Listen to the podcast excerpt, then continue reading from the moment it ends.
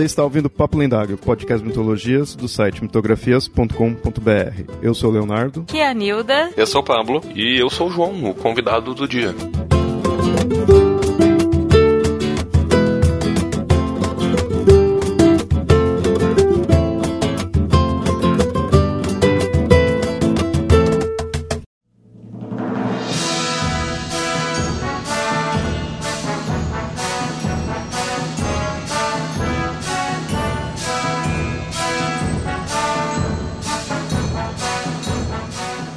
Um herói de origem divina que enfrentou deuses e monstros, curiosamente, não é grego, e sim muito mais primordial que isso.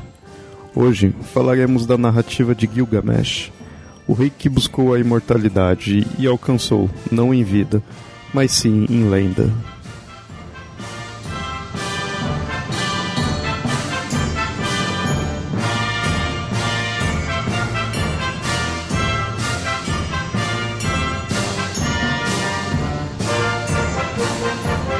Ouvintes. A gente vai, nesse, nesse programa, ir para uma mitologia que a gente já citou em alguns episódios, mas acho que a gente nunca fez específica dela e nem de um personagem. Né? Na verdade, esse episódio nem vai ser da mitologia em si, sim do personagem. Mas é um personagem que eu sempre quis falar aí que é, tem conteúdo apesar de ser muito, muito antigo. E como vocês viram, a gente está como convidado aí o João. Então não tem como falar de Mesopotâmia ou Gilgamesh, que é o foco aí desse episódio, sem chamar ele. Então, João, obrigado aí por você ter aceito o convite. Que isso, é, primeiro eu quero te agradecer por essa linda mentira que não tem como falar sem, sem me chamar. tipo, tô assim, muito gentil. E um prazer estar aqui com, com, com todos vocês. Inclusive, assim, já me sinto de, de antemão acuado, porque venhamos e convenhamos, eu sou o elo mais fraco nessa, nesse nó de três pontas, como diria nossa querida Cedise. Eu, eu sou mais fraco de romper, então, assim, um prazer enorme estar tá, tá aqui com, com vocês. Uma honra minha. Já você se apresentou, agora eu gostaria que você se apresentasse, digamos assim, de forma acadêmica, né? Falar aí qual que é sua formação relacionada com esse tema. Isso que é a parte irônica de tudo. É minha o primeiro trabalho acadêmico de fato que eu fiz na minha vida foi sobre Suméria. Na, na minha graduação ainda, o primeiro congresso que eu fui na minha vida acadêmica, o primeiro trabalho que eu fiz foi sobre a descida de Nana ao submundo e a formação do etos heróico na Suméria que foi numa SBEC, para quem não é da área de história, não é um BEC com um S antes, então assim, por, por mais que na área de história a gente fala de BEC, as pessoas já pensam em outras coisas, a SBEC é a Sociedade Brasileira de Estudos Clássicos, e foi num congresso internacional da SBEC com, que teve em Ouro Preto em 1300 e lá vai bolinha, né, porque eu, eu não sou exatamente tão novo assim. E depois disso, eu tive, como todo bom graduando brasileiro, uma terrível dificuldade de trabalhar com Suméria, Mesopotâmia Acádia, porque eu não estou em São Paulo, então eu não estava na USP, isso tornava as coisas basicamente impossíveis. E eu fui subindo, subindo, subindo, subindo. Então eu fiz a, eu fiz graduação em História e Letras Clássicas na, na Universidade Federal de Minas Gerais. Na minha graduação, eu trabalhei com história comparativa, e aí eu subi, eu trabalhei com um texto medieval e o período intertestamentário judaico. Depois, no meu mestrado, eu trabalhei com história medieval. E no doutorado, eu estou voltando para Mesopotâmia, minha paixãozinha de, de todos os tempos, para trabalhar com, com Atrahasis. Né? Eu não, no, no doutorado não vou nem falar do da, do, do, poema de, de Gilgamesh em suas duas versões, eu vou trabalhar com o Atrahasis. O, o legal é que, um, o, o meu orientador, ou quem vai ser meu orientador, eu tô com várias matérias prontas, mas eu tenho que tomar vergonha na cara e fazer a prova, porque depois até conto como é que funciona a, a prova do pós-lit de, de Minas Gerais como aparentemente é, eu estava enganado quando eu citei e afirmei que a Suméria é a paixão dos jovens, eu vinha descobrir depois que não era. Eu fiquei muito impressionado com isso. Aparentemente, a Suméria é a paixão de ninguém além de eu e do Jacinto Lins Brandão, meu futuro orientador. Então, a entrada aqui na literatura, você tem a opção de fazer uma prova de Grécia, uma prova de Roma ou uma prova de literatura medieval. Você não tem uma opção de fazer uma prova de Suméria. Então, é, eu tenho que pôr o meu grego antigo em dia para eu poder fazer a prova de Grécia. Porque a, o texto é em grego antigo. E e foi ótimo que eu fiz uma entrada, eu passei nas provas de língua e tal, e na prova teórica eu não passei porque quem corrigiu minha prova discordou do autor que eu usei. Eles não questionaram a minha tradução. Ou seja, eu traduzi um pedaço gigantesco de Aristóteles de grego antigo e deu tudo certo. Só que eles falaram assim: não, a gente não gosta desse autor que você citou para justificar o porquê que você tá falando o que você tá falando. E eu falei: gente, pelo amor de Deus, eu sou o cara de Suméria, então socorro. Mas a, a, aparentemente é, a siriologia no Brasil é matar um nergal por dia. Não basta matar um leão, esse leão tem que voar. então. Essa é mais ou menos a minha apresentação acadêmica. Eu hoje em dia não trabalho com isso. Eu trabalho no nosso querido Ministério de Relações Exteriores do Brasil. Eu sou oficial de chancelaria. E eu trabalho em Minas Gerais no escritório, aonde eu sou o membro designado do Ministério de Relações Exteriores no Sistema Brasileiro de Inteligência, ou seja, eu trabalho com contra-terrorismo. Então tá aí, meu, todas as minhas características acadêmicas nada a ver. Na última SBEC eu trabalhei com o, o nosso querido menino Gilgamesh, mas indiretamente eu trabalhei com Humbaba Huawa é, Humbaba, é, ele aparece né, na, na ida até a Floresta de Cedros, ele é o guardião da Floresta de Cedros. Ele já aparece no ciclo sumério de Bilgames, eu vou entrar nisso depois. É, eu trabalhei com a iconografia e a iconografia, as funções religiosas que ele perfaz ao longo da literatura sumero-acadiana e a própria literatura, o ciclo heróico da literatura sumero-acadiana a respeito de Umbaba.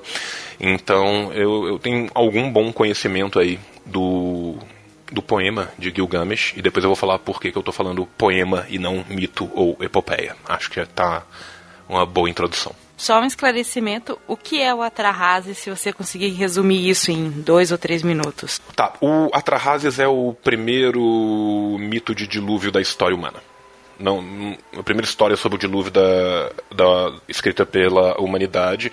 A gente fala Atrahasis, que é o super sábio, que é o epíteto, um dos epítetos pelos quais o Tanapistin Ruku é conhecido ao longo do livro. Mas, na verdade, o livro não chama Atrahasis. Os livros, quando eles eram escritos né, no Unicode como um todo, no cuneiforme como um todo, desde a Suméria até a Síria, eles recebiam por, pelo nome do livro o seu incipit, ou seja, a primeira frase do, do, do livro. E a primeira frase do, do Atrahasis, na verdade, é Inuma Ilu ao Ilu. Né, que para você que está com, com o Acádio, né, o antigo babilônico meio enferrujado em casa, significa enquanto os, os deuses eram como os homens, ou seja, enquanto os deuses ainda tinham que trabalhar. E basicamente esse livro ele vai falar do dilúvio, mas ele vai falar do dilúvio contando o porquê da necessidade do dilúvio. A necessidade do dilúvio é uma necessidade de controle de população, porque os deuses trabalhavam, eles não curtiam trabalhar, então eles decidiram que eles iam criar outros seres para que, que, trabalhassem no lugar deles. Esses seres são outros deusezinhos menores, mas eles também não querem trabalhar, então eles falam assim: não, vamos criar os humanos. É, os humanos começam a trabalhar, só que os humanos fazem barulho demais e atrapalham os deuses a dormir à noite. E os deuses ficam putos com a a barulheira e o Atrahasis é basicamente o primeiro livro de controle populacional do mundo. Eles mandam o dilúvio para matar todo mundo. Então o dilúvio não foi porque Deus se arrependeu, né? Não, não, não. O dilúvio foi porque tinha barulho pra caralho no céu da Suméria e da Acádia e isso estava atrapalhando os deuses a terem uma vida de fausto e alegria e poder dormir em paz e descansar de boa. Então eles falaram, chega de barulho. Eu acho que é um motivo bem muito bom. O, o, cara, a, assim, é, é, é, como eu sempre venho falando em toda oportunidade que eu tenho, em toda palestra que eu dou e toda vez que eu falo de, de Sumério de Acádia. Sumero-acadianos na veia, gregos na cadeia. Se as pessoas soubessem o tão mais divertido que é a literatura sumero-acadiana, ela de fato seria uma, a literatura dos jovens. Eu, eu ainda vou fazer isso, emplacar como literatura dos jovens, porque é muito mais legal. Vontade de deixar a literatura né, da Suméria mais. É que é os jovens gostarem mais, né? Eu lembrei que essa é uma, uma os escritos, né, da Suméria demoraram para ser traduzidos, demoraram para ser descobertos, enquanto que os gregos estão aí desde sempre, desde Roma, né, povoando, povoando, né? Então é um pouco difícil. Não, e, e, a verdade é que tipo assim, a siriologia enquanto ciência, ela ainda foi extremamente dependente da teologia até a metade do século passado. Tá? Então, assim, por como que a siriologia surge como ciência? Tem todo um boom na Europa depois do, do Champollion e da tradução do, do, do hierático e do hieróglifo, que as pessoas descobrem que não apenas isso é super legal, como isso dá um rio de dinheiro. Tá? Então, as pessoas começam a descobrir que, olha, a antiguidade rende. E eles começam a a se lembrar que, peraí, não existe só os egípcios, não existem só os gregos que já estavam aí, não existem só os romanos, existem outros locais também. E tem toda uma briga diplomática entre a França e a Inglaterra. Começa com uma descoberta francesa e logo na sequência você tem a descoberta inglesa, depois vai ter toda uma, uma, briga entre os representantes diplomáticos dos outros dois, porque você tem nessa região toda do Crescente Fértil, onde hoje é Iraque Irã, né, que é o, o, nosso querido Mesopotâmia é, em bom português, entre rios, né? Mesopotamu, né? É, é grego para entre rios, então é literalmente entre dois rios. Nessa região toda, você tinha o que os locais chamam de tels, atualmente, hoje em dia, assim, hoje em dia, 1850, que são pequenas montanhas, pequenos morrinhos que não eram naturais, que eles sabiam que embaixo daquilo tinham as coisas das civilizações antigas. Só que eles simplesmente estavam muito ocupados não dando a mínima. Até que um belo dia, um diplomata que lá estava de origem britânica, que sabia muito bem as línguas locais, conversando com eles e falando e tal, pergunta pra ele, pô, mas o que, que são aquilo ali? Ah, não, ali é onde está embaixo, tem tudo das civilizações antigas. Ele, oi, desculpa, o quê? E, e, e, aí ele meio que da noite pro dia corre até a, a, aos poderes locais e fala assim, oh, posso escavar isso, por favor? E ele começa a escavar uma metade, no outro dia de manhã, o, o, o, outro, né, a briga do francês com o inglês, vira e fala assim: Eu vou escavar do lado de lá. E aí eles meio que acabam descobrindo no Teu Amar, na biblioteca de Assurbanipal. Que era a maior biblioteca da época. Porque o que, que o Assurbanipal fez, basicamente? Ele virou e falou assim: Eu quero todo o conhecimento produzido no mundo, lê-se no mundo conhecido para ele, aqui comigo. Então ele tinha uma série de escribas, inclusive o, a versão standard do, da epopeia do desculpa do poema de Gilgamesh, ela é dessa data e ele basicamente levou de todos os cantos do império o conhecimento para lá e ele tinha um milhão de escribas que organizaram isso numa biblioteca. Então, assim, eles fizeram as versões, por exemplo, assim, você tinha versões antigas, versões discrepantes, eles organizaram aquilo numa versão só.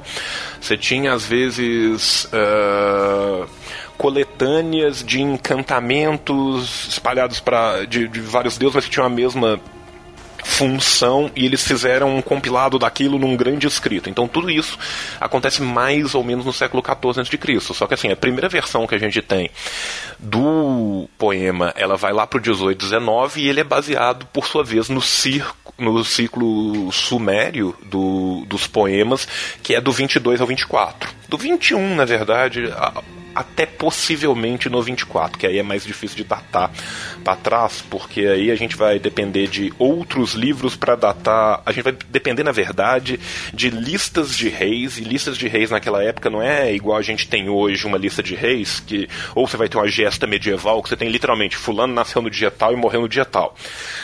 É, o que era mito, o que era verdade factual e o que era uma necessidade política de se construir um rei semideus para dar continuidade ou a um grupo que já estava ali ou a um novo grupo que dominou uma cidade-estado, fazia com que essas listas fossem permeadas de coisas que hoje em dia a gente sabe muito bem que não são factuais.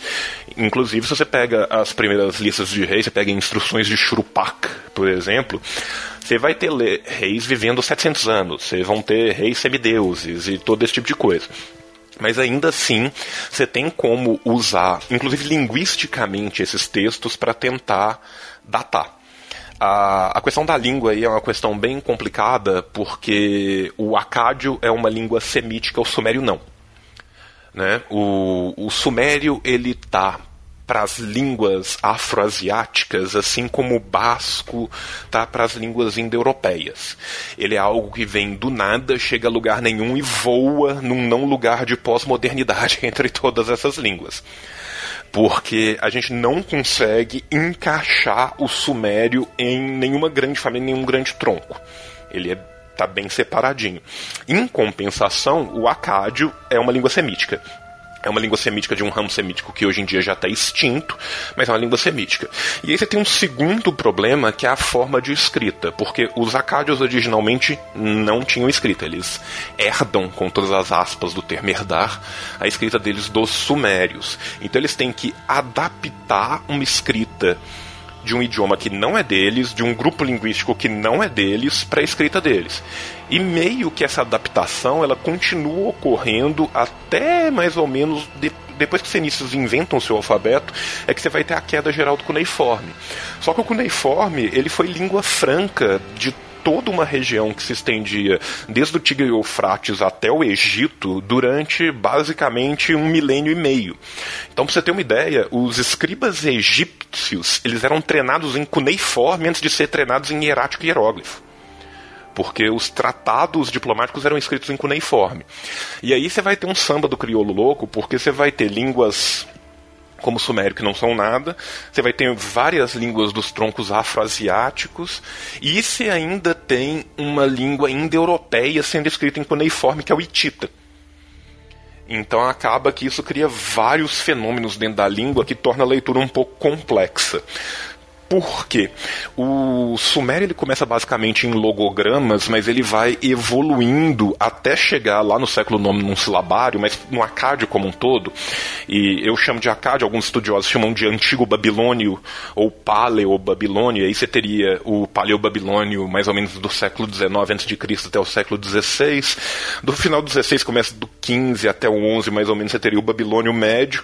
E do 11 em diante você teria o Neo-Babilônio, que logo depois é substituído pelo Assírio durante toda essa língua, o que, que você tem? Você tem os sumerogramas, que são símbolos e expressões que são escritos da mesma forma que eles eram escritos em Sumério e representam ou um nome, ou uma deidade, ou um indicativo de uma função da próxima palavra, ou mesmo toda uma ideia, acompanhado de um silabário que você tem homografia, homofonia e polifonia e poligrafia. Então, assim, você tem símbolos que são iguais, mas tem sons diferentes, você tem sons diferentes que são representados pelos mesmos símbolos ou mesmos sons que são representados por símbolos diferentes. É, é, é, é super estranho e, e para ler é um, pouco, é, é um pouco mais, mas você acaba se adaptando.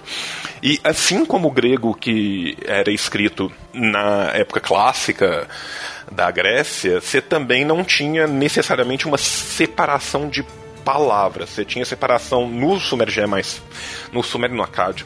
Você tem uma facilidade maior por causa do próprio meio material. As tabuinhas não te permitem escrever sentenças tão longas. Então, meio que fica uma sentença só de cada vez, mas você não tem aquela separaçãozinha das palavras igual a gente tem hoje, você entendeu? Então, assim, se eu vou escrever, eu escrevo eu escrevo. Eu escrevo eu, eu dou um espaço e escrevo escrevo. Lá seria eu escrevo. Fica tudo reto. Então, assim, você meio que tem que começar a ter uma noção também de mais ou menos como é que essa palavra funciona, de como é que a língua funciona, para poder fazer um, uma interpretação disso. Aí tá. O que que acontece? É, a língua vem. Hoje em dia, são raros os vocábulos que são uma completa incógnita. Mas quando surgiram as primeiras traduções, principalmente do poema de Gilgamesh, que é o escrito mais famoso, o mais traduzido, não.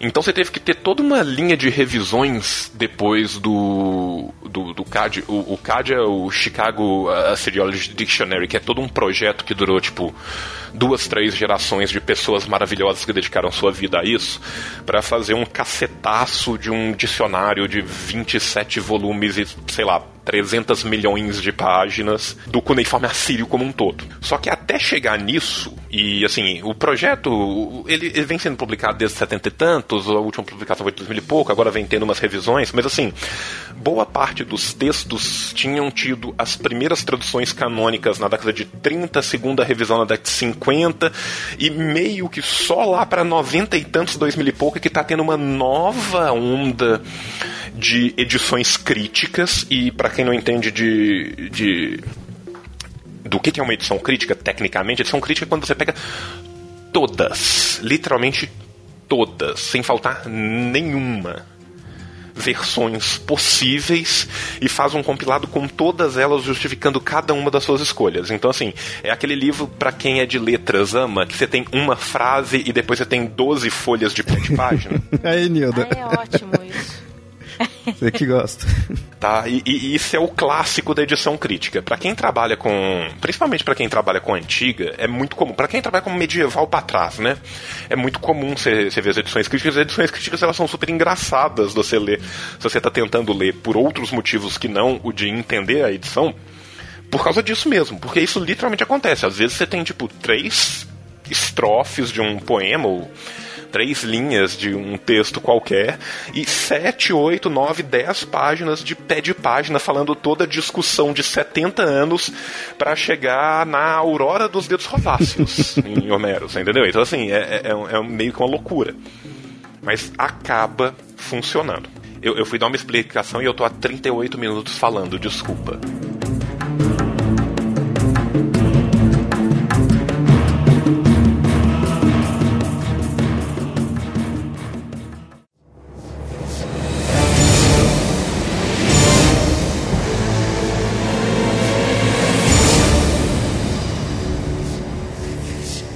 Vamos entrar já no personagem aqui. E eu devo dizer que com esse episódio acho que a gente vai encontrar mais aí ouvintes aí que também, também curtem.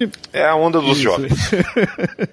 o, o que sempre me chamou a atenção no do Gilgamesh é porque assim, é, quando a gente pega os gregos, por exemplo, que é sempre o mais famoso, mais conhecido, que também teria mais informação, você tem diversos deuses, diversas entidades e tem também bastantes heróis, semideuses ou mortais. Aí você pega na Suméria, você vê um monte de deuses ali que cada hora muda um pouco ali o nome, fica meio confuso assim quando você começa a pesquisar e o Gilgamesh como um semideus, como né, um, é um rei ali, então é o mais perto ali dos mortais. Só ele, assim, eu pessoalmente não conheço muitos outros que não estejam relacionados com a história dele, né, de mortais, que seja aí da, da Suméria ou dos Mesopotâmicos em geral, né? Então isso me chamava atenção e por ter até bastante coisa assim, assim bastante coisa que eu digo assim, ter teve vários livros assim que fala dele, então é uma, uma história bem completa, talvez, né? Vamos ver se também não falta muita coisa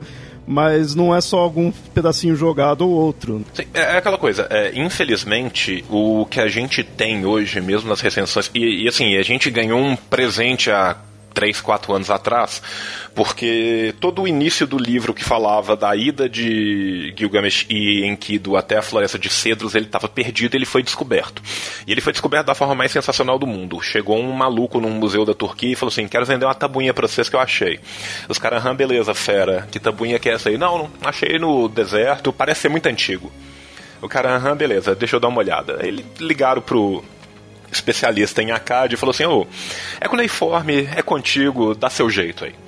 Aí o cara leu e falou assim: puta que pariu, um, isso é real, dois, isso meio que preenche uma lacuna de um capítulo inteiro no, no, no poema de Gilgamesh. Isso é a maior descoberta da seriologia dos últimos 100 anos.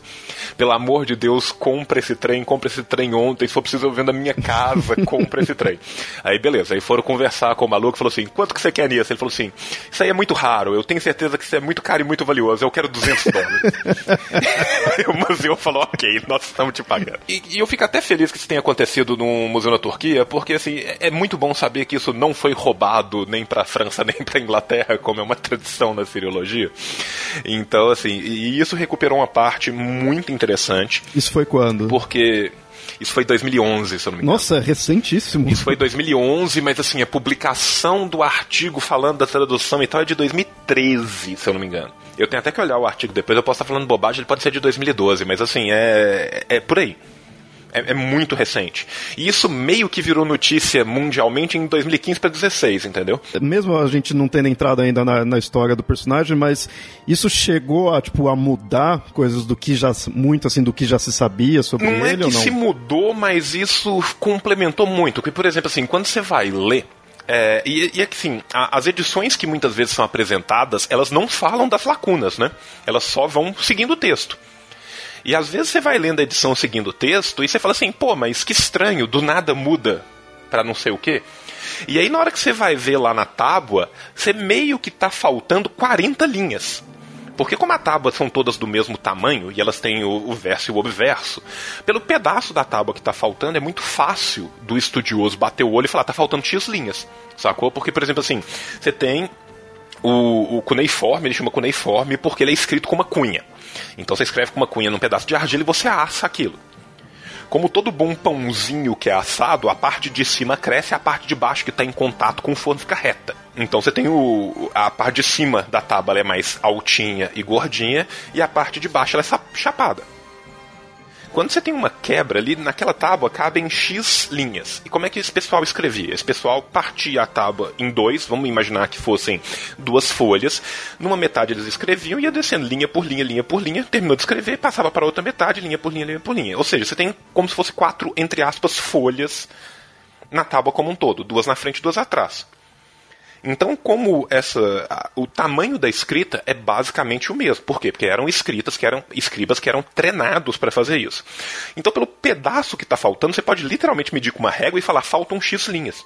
Sacou? Então, assim, é muito. Pra você ter uma ideia, o, o poema de Gilgamesh ele é enorme para a época que você tem que pensar no material.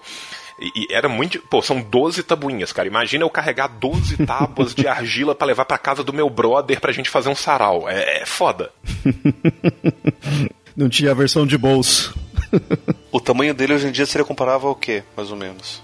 Se a gente fosse somar. Tipo, se ele fosse escrito num, numa folha A4 normal, ele caberia... Se você for pensar o que, que era a época e o tamanho das outras coisas da época, ele seria como se fosse uma Ilíada ou uma Odisseia pra época, entendeu? Ele era algo extremamente gigantesco, com uma função ritual que só seria lido ou recitado num acontecimento público gigantesco. E tinha esse acontecimento onde ele era recitado, tá? Ele normalmente era recitado no, na virada do ano tinha toda uma função ritual para isso. O Gilgamesh ele era o Gilgamesh ele era quase que uma ponte com o passado dos Akkads. Por quê? Os Akkads são pós-diluvianos. Tá? Então, assim, a civilização deles acontece depois que o dilúvio já tinha acontecido. O Gilgamesh é antediluviano. Então, ele é como se fosse uma transição do dilúvio. Por quê? Porque o Gilgamesh conheceu gente que viveu antes do dilúvio e ele mesmo teve parte da vida acontecendo depois do dilúvio. Ué, mas ele não seria depois do dilúvio, caso que ele, por ele encontrar o. Ele é depois do dilúvio, mas o que eu tô te falando é o seguinte: ele conheceu as pessoas todas que vinham antes e o pai dele viveu o dilúvio. Então ele é o cara da transição ele tem um pé aqui na Acádia e um pé lá na Suméria. Isso para os acadianos. Para os sumérios, ele era só sumério. Tanto que a gente tem que entender uma coisa. Primeiro, Gilgamesh. Gilgamesh é o nome acadiano dele. Por quê? Não existe G, não existe Sh no sumério. No sumério ele se chama Bil, com B, B, Bilgames. Tá? Então assim, no ciclo sumério de Bilgames, ele era um rei, era um rei guerreiro, totalmente citadino. Enkidu não era um ser que veio da estepe, que foi civilizado pelo sexo, nada disso. Enkidu era um palaciano. Basicamente, o Enkidu era o braço direito administrativo, era o vizir do, do, do Bilgames, totalmente citadino e palaciano nos quatro dos cinco histórias que a gente tem do Bilgames sumério, em quatro delas o Enkidu sequer é guerreiro tá? Ele é uma figura citadina, palaciana. Pros acádios, transformar Gilgamesh nesse ponto de transição é justificar politicamente a continuidade da Suméria. Então, lá na versão paleobabilônica do século XVIII, você tem um motivo político dele estar tá tendo, e na versão standard do século XIV, você tem um segundo motivo, que é pegar aquela dinastia de Assurbanipal e ligar ela com as raízes acadianas. De valorizar o passado ali dele. Exatamente. Então, assim, você tem sempre um motivo político ligado. A literatura na antiguidade ela é sem política. A gente nunca pode olvidar a, a questão política desses escritores. Tanto que, se for pensar em quem vai fazer a, a versão standard, né, o Shanakbaimuru, o Sinlek Unini, ele é de uma família que tinham que eram gerações e gerações de escribas, que eram um braço direito do do, do, do Assurbanipal, e ele fez aquilo exatamente para glorificar Assurbanipal e tinha todo um motivo político. Tanto que a questão da floresta de cedros e a tomada dos cedros é colocada ali, que isso é uma história separada, e você tem mudanças no ciclo no, na versão standard para o que era no Sumério, da tomada da floresta de cedro, que é por uma questão política para justificar o expansionismo de Assurbanipal sobre o que hoje é o Líbano. É, ela não estava inicialmente na, na epopeia, na, ela, na história? Primeira coisa, na, na versão do século XVIII, ela estava, mas ela não tinha um papel tão fundamental. Ela era uma história que era contada en passant. Essa história era uma das cinco histórias do ciclo sumério de Bilgames. Só que na versão standard, a própria forma como ela é escrita faz com que essa história seja o pivô que leve tudo mais a, a acontecer do drama da composição. Você tem que pensar que é o seguinte, a composição do, do standard babilônico do século XIII, de Sinlek Unini, ela é uma composição em anel, ela é um ring composition. Né? Ela começa e termina com, com a visage, com a, com a entrada de, de Ur. E o auge dela se dá exatamente no erro cometido por Gilgamesh e Enkidu, tanto de matar Humbaba como depois de matar o, o Touro de Ouro, e eles são punidos por isso, e quem é punido é Enkidu. Então toda a questão dramática disso, ela gira em torno desses episódios. Então, colocar na urdidura do poema esses dois episódios como episódios centrais tem toda uma função paidêutica e política. Por acaso o cedro da bandeira do Líbano tem a ver com tem a ver com o cedro gigante. Tem essa árvore, o cedro gigantesco, ele é ele é representante do, do Monte Ararat que, e o Líbano, é, assim, ele não vem necessariamente da história de Bilgames, da história de Gilgamesh. Mas o Líbano ser representado pela floresta de cedros e por essa árvore gigantesca, ele assim o é desde a antiguidade mais remota. É, é a árvore que todo mundo vai buscar lá. Sempre você tem isso na Bíblia, tem várias histórias. Exatamente. E todo e, e, assim, e politicamente elas sempre foram muito importantes. Por quê? Nos próprios zigurates, as portas para o céu, por, o, o Deus na Acádia, o Deus na Suméria, o Deus na Mesopotâmia como um todo, ele mora no templo. E morar no templo não é uma questão tipo assim, ah, ele figurativamente mora no templo. Não, não, não, não. Ele mora dentro do templo, ele está ali. Ali dentro.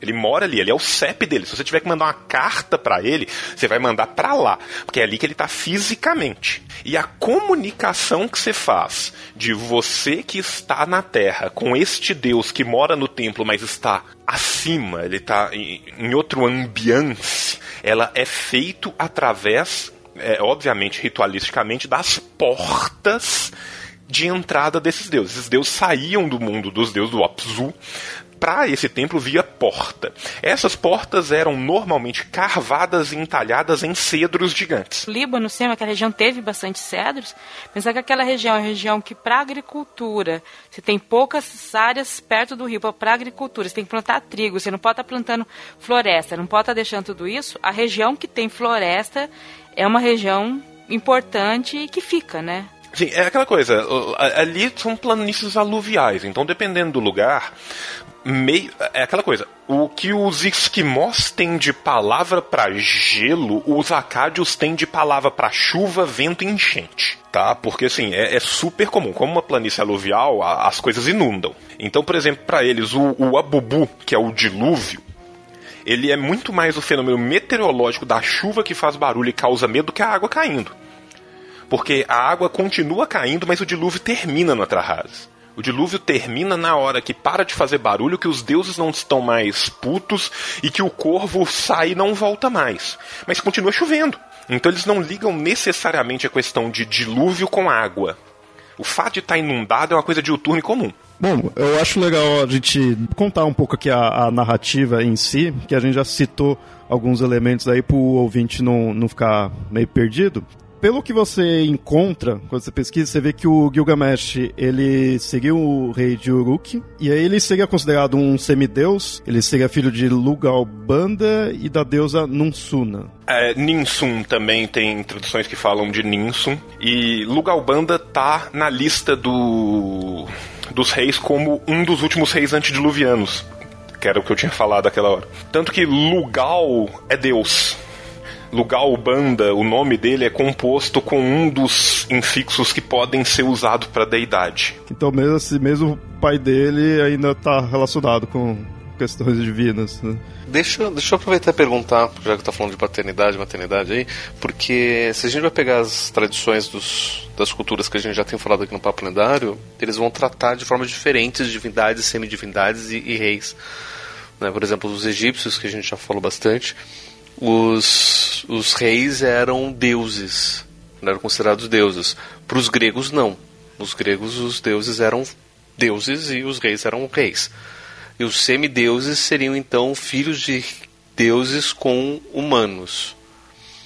É, Para essa região, então, como é que ficaria essa relação de divindades e, e reis e, e heróis e sei lá? Então, o, os reis não eram deuses, os deuses eram deuses. Você tinha dois tipos de deuses, basicamente. Você tem os Anunnaki e os Igigi, tá? Anunnaku e Gigu no, no singular com, com I plural. Os Anunnaki seriam os deuses mais antigos, é como se fosse uma casta superior de deuses, e os Igigu, os Igigi, são deuses menores que foram criados por Anunnaki, pelos Anunnakis para trabalhar. Só que depois eles se revoltam com o trabalho, e aí os Anunnakis oferecem sacrificar pegar um dos Igigu e misturar com barro para fazer o homem. Você tem algumas figuras que estão num não lugar entre uma coisa e outra. As duas principais são o Utnapishtim, que ele é humano, mas ele é elevado à imortalidade, que é basicamente o, o Noé, ele que salva a galera do dilúvio. E você tem alguns deuses que a literatura fala que eles ou são filho de Deus, ou são filho de deuses, ou que eles têm relações matrimoniais com deuses. Só que eles não são imortais, nenhum deles chega à imortalidade. Então, basicamente, ser Deus é não morrer. Só que mesmo você não morrendo, isso não necessariamente te torna um deus. Você tem um humano que não morre, os deuses não morrem e não são humanos, e você tem humanos que são filhos de deuses com humanos, mas aí meio que prevalece a parte mais fraca, entre aspas, eles continuam mortais. Porque para ser deus ele teria que ser filho de dois deuses. Então ser semideus não faz muito sentido. Não, até porque o termo semideus ele é muito mais grego grego, grego-romano uhum. do que da época. Então, assim, para esse povo, a categoria de semideus não existe. A categoria de semideus é uma categoria que a gente aplica teleologicamente sobre eles. Eles têm os deuses e eles têm humanos. O Gilgamesh é humano. Tanto que ele morre. Tanto que no ciclo sumério de Bilgames, uma da, um dos contos é a morte dele e o enterro dele. É, você falou ele é humano, mas querer, você falou, a gente acaba comparando né, com os gregos e aí em alguns locais você quando vai analisar, põe, ah, ele era um semideus, né, assim, né? Ah, não, sim, mas é aquela coisa, por ser filho de uma deusa, ele é descrito como tendo força sobre-humana, um tamanho maior do que o das outras pessoas e tal. Mesma coisa o Enkidu. O Enkidu no para os acádios e, e, e na Mesopotâmia em geral pós-Suméria, ele é basicamente uma força da natureza, porque ele não tem mãe né? Ele é jogado do céu nas estepes e ele meio que nasce sem pai nem mãe. É, é interessante falar dele que ele já ele entra já no início da história e que é para ir contra o, o Gilgamesh, né? Que ele tá sendo um tirano e aí o pessoal pede ajuda para os deuses, os deuses criam ou enviam né, o Enkidu. E aí que tá, sim e não, porque é uma coisa muito louca, porque assim, o Enkidu serve como uma forma dos deuses colocarem um pouco de humildade no Gilgamesh, que ele tenha alguém que o rivalize, mas ao mesmo tempo para que ele tenha um par. O Enkidu ele é jogado nas estepes e o Enkidu vivia como os animais. E viver como os animais significa que ele não apenas não usava roupas, ele não usava roupa, ele não ele não tomava cerveja, ele não comia pão. Para além disso, ele comia os animais de forma figurativa e bíblica, tá? Então, o que que eles decidem? O que acontece? Os pastores, você tem que pensar o seguinte, a, a cidade, entre aspas, naquela época, como que ela era dividida? Basicamente, um terço dela era templo e, e palácio, um terço dela era a parte de, de pastoreio, pomares, um, eu preciso de fontes abundantes de adobe porque eu preciso de escrever e fazer minhas casas, e a outra parte era das casas, comércio e as pessoas que viviam lá.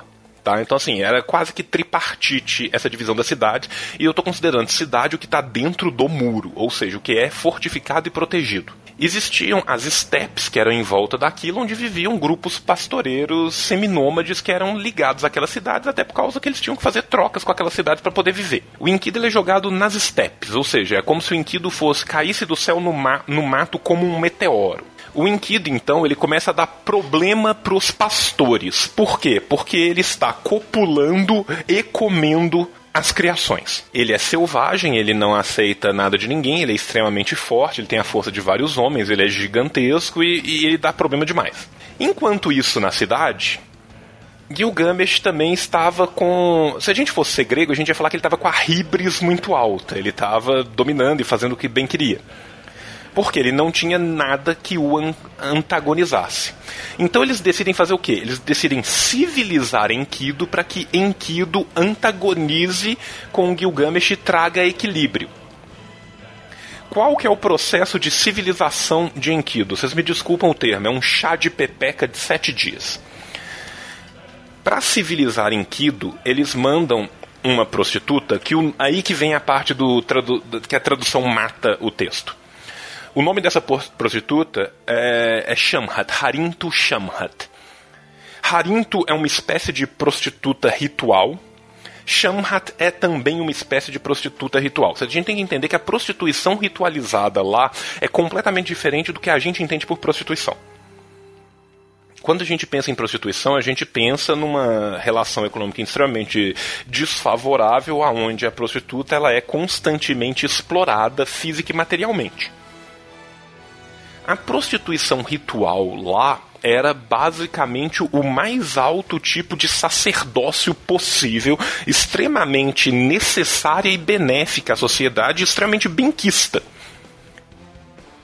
Então a relação é muito diferente. A gente usa a palavra prostituição até por falta de uma outra palavra melhor que descreva a relação. Uma tradução que eu tenho está escrita, ela está definida como rameira.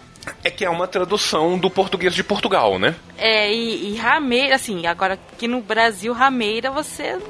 é um xingamento. Sim, é, sim. Não é uma mulher de bem se ela é uma rameira.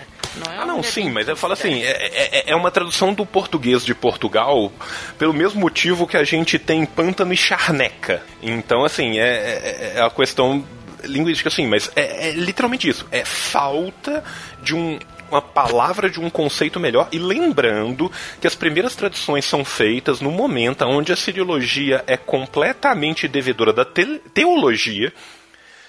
E os teólogos, para você explicar para um teólogo do final do século XIX ou da metade do século XX que a prostituição ritual é top e que aquela prostituta seria o equivalente do seu cardeal, complexo. E aí ela consegue isso, né? Ela consegue levar o Enkidu. Consegue. É, ela, ela encanta. O Enkidu ele ia beber água assim como os animais numa fonte de água X vezes por dia. Ele ia junto com as gazelas beber água. É um animal, praticamente, né? Ele era um animal, ele era um animal, ele era incivilizado. Aí o que, que ela faz? Ela passa sete dias transando com ele. Depois que ela transa com ele por sete dias, ela leva ele para beber cerveja e comer pão comeu pão, transou, pôs roupa, tá civilizado. Aí ele é levado à cidade.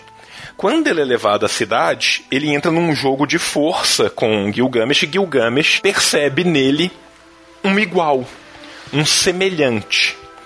é sempre deixado bem claro que a relação é de forma que Gilgamesh é ainda mais forte e superior a Enkidu, mas Enkidu é um, entre aspas, parceiro e antagonista.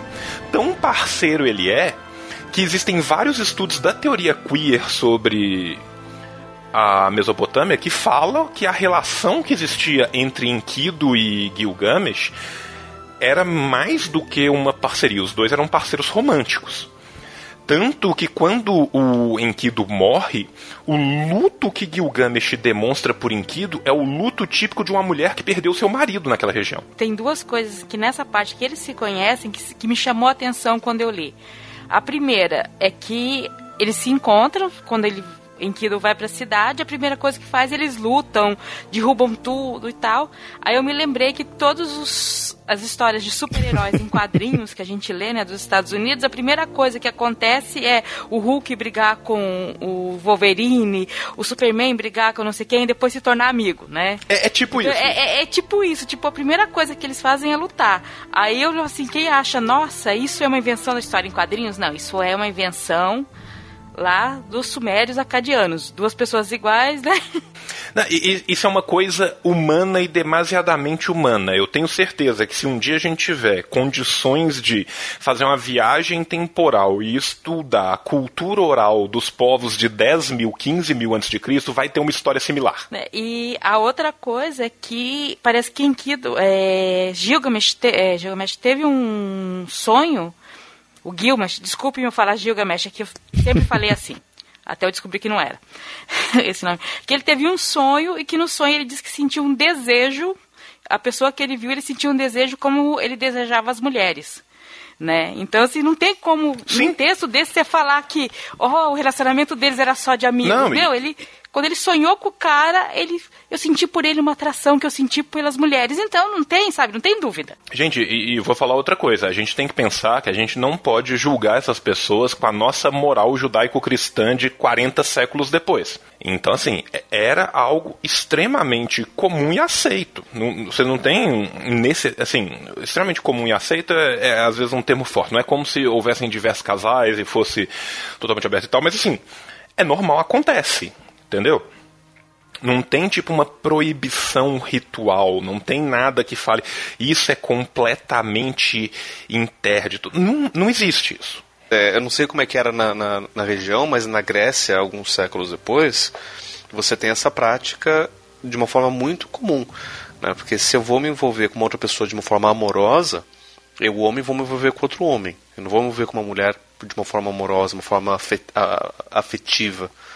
Né? Relacionamento entre e mulher é mais como, como, uma forma de reprodução. Sim, tanto que você tem na Grécia as relações erasteser-homem, e você tem o pedagogos, o pedagogo, que era um escravo que levava o menino para sua introdução né, na vida pública que também servia para que essa relação não se tornasse demasiado violenta. Bom, e aí na narrativa continua dos deuses ainda quererem derrotarem né, o Gilgamesh, porque o, o Gilgamesh e o Enkidu viram parceiros. Né? Isso é super discutido, assim, tem teóricos que falam que que é o Walls inclusive fala que é Death Desire e não sei o que, que é o nome do livro dele, que é um livro excelente, que ele fala dessa relação dos dois. Tem teóricos que falam, não, é isso são vocês da teoria queer que querem que todo mundo no planeta seja no mínimo bissexual. Mas assim, tem, tem toda uma discussão teórica sobre isso, e me parece, pelo que eu li, pelo que eu acredito, assim, eu, eu não acho que ele esteja errado. Principalmente por causa do. não só pelo desejo no sonho premonitório, porque sonhos premonitórios eram muito religiosamente importantes para esse povo. Tá? Então, assim, a, a questão do auspício premonitório ela, ela, era fundamental na religiosidade e na, na forma como eles lidavam com o, o metafísico mas principalmente o fato do Gilgamesh depois manter um luto da forma que ele mantém, ele um rei, manter um luto que ele mantém pelo Enkidu da forma que ele mantém, me leva a crer que essa relação era mais do que de simples amizade. Bom, agora chega a cena em que aparece o Rumbaba, né, que já tinha citado antes, que é que os deuses também enviam mais uma vez alguém para derrotá-lo, né? E aí, no caso, para enfrentar os dois, né? Que agora estavam juntos. O, o Rumbaba, o Huawa, ele é uma figura muito importante na religião da região como um todo e essa história já aparece no ciclo sumério. No ciclo sumério ela é um pouco diferente, ela é bem mais detalhada no no standard acadiano e principalmente agora que a gente tem o começo da tabuinha ainda mais.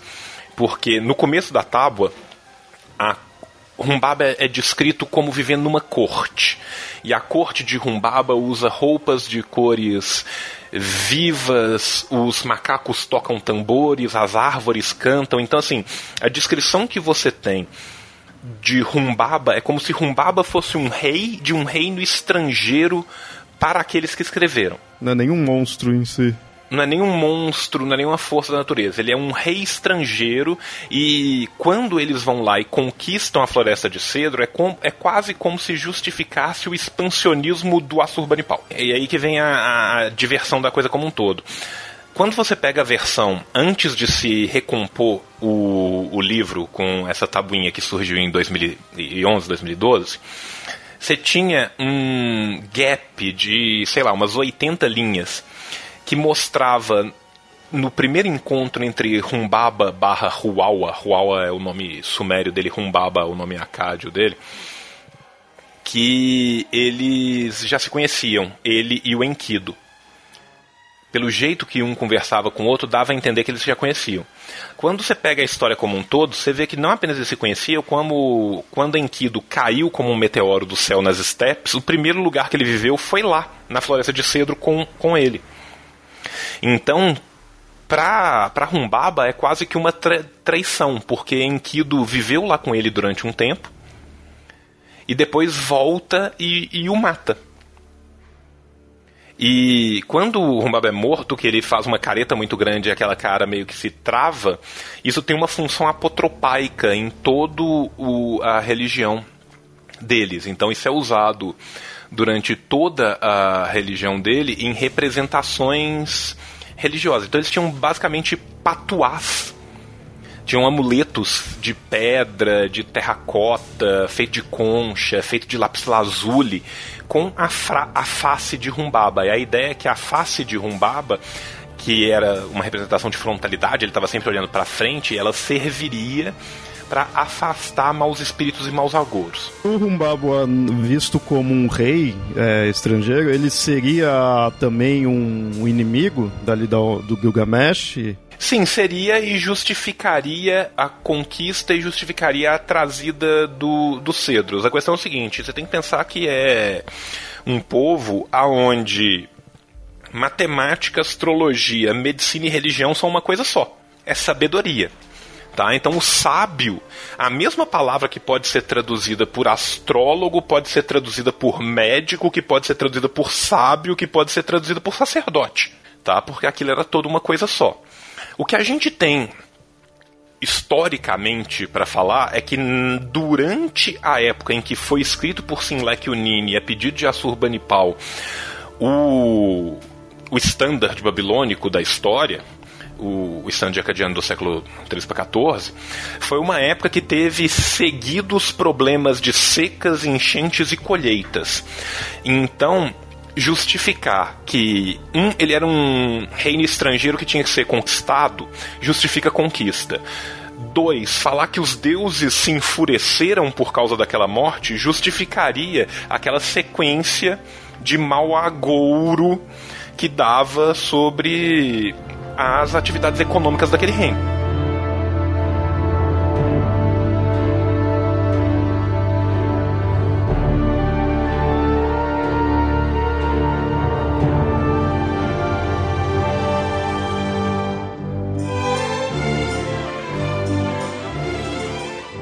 Eles vencem, né, o Rumbaba e aí vai pro episódio da Ishtar e do Touro, né, que Ishtar tenta seduzir o Gilgamesh, é, não consegue, né? Ele, ele rejeita ela.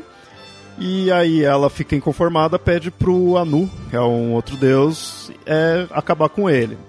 E aí que é enviado o touro para combater ambos. Também é Sim, derrotado. A, Ishtar, vulgo Inanna, né? Porque é a mesma deusa, os sumérios chamavam de Inanna, os acados chamavam de Ishtar Tanto que o, a aspiração ish não existe em sumério. E no sumério você tem um banana sprache, que é, isso é uma teoria de linguística de um linguista alemão que ele fala que a repetição silábica em línguas mais antigas demonstram exatamente que são línguas quase que primordiais. Então você tem Rumbaba, Pazuzu, Inanna. Os nomes dos deuses viriam de um super estrada dessa língua lá atrás, tá? Então, da mesma forma que nós que estudamos o indo-europeu vamos estudar paleo-indo-europeu, proto-indo-europeu, existiria um proto-sumério de onde teria ficado essas raízes duplicadas desses nomes, que são normalmente nomes de deuses e lugares e pessoas importantes. A Inanna, no, no ciclo sumeriano, ela já tinha seduzido Bilgames, tinha tentado seduzir Bilgames, também não tinha con conseguido. E mais do que isso, existem várias histórias delas que é que ela era uma deusa sedutora, ela, ela seduzia, ela teve vários maridos, vários companheiros, vários consortes e nunca deu bom para nenhum deles. Então, assim, ela meio que era uma deusa viúva negra, assim, sabe? Porque ela seduzia e depois o matava, ou o cara tinha uma morte horrível, ou acontecia algo, ela ficava puta e transformava o cara num sapo. Tipo, é, é assim, romances com Ishtar tendem a dar muito errado. Só que ela era, assim, a epítome da beleza, entendeu? E da sedução.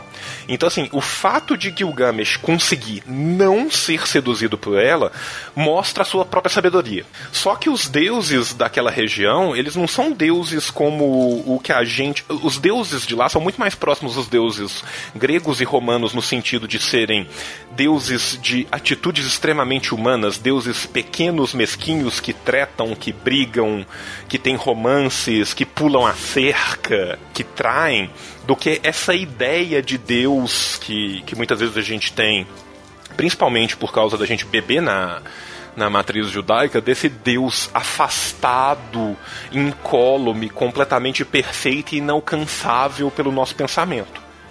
Os deuses eram extremamente humanos. E a Ishtar também. Então, quando ela não consegue, ela basicamente fica puta e, e, pede vingança. É aí que vem o touro, né? Mas também é derrotado, né? É aí que vem o touro do céu. Também, também é derrotado. E, e é aquela coisa, é, é, é mais um motivo para deixar os deuses como um todo puto com os dois. Esse touro seria uh, a constelação de touro? Não necessariamente. Eu desconheço correlações entre o touro e a constelação. E esse touro é mais assim, o, o touro ele era represent a figura do touro, ela representa a força. O, o touro é um animal extremamente forte. Então, assim, era quase que tipo um touro dos céus é mais para representar uma força completamente sobre-humana que deveria ter se sobrepujado aos dois, mas que a esperteza dos dois faz com que, apesar dos pesares, eles consigam triunfar.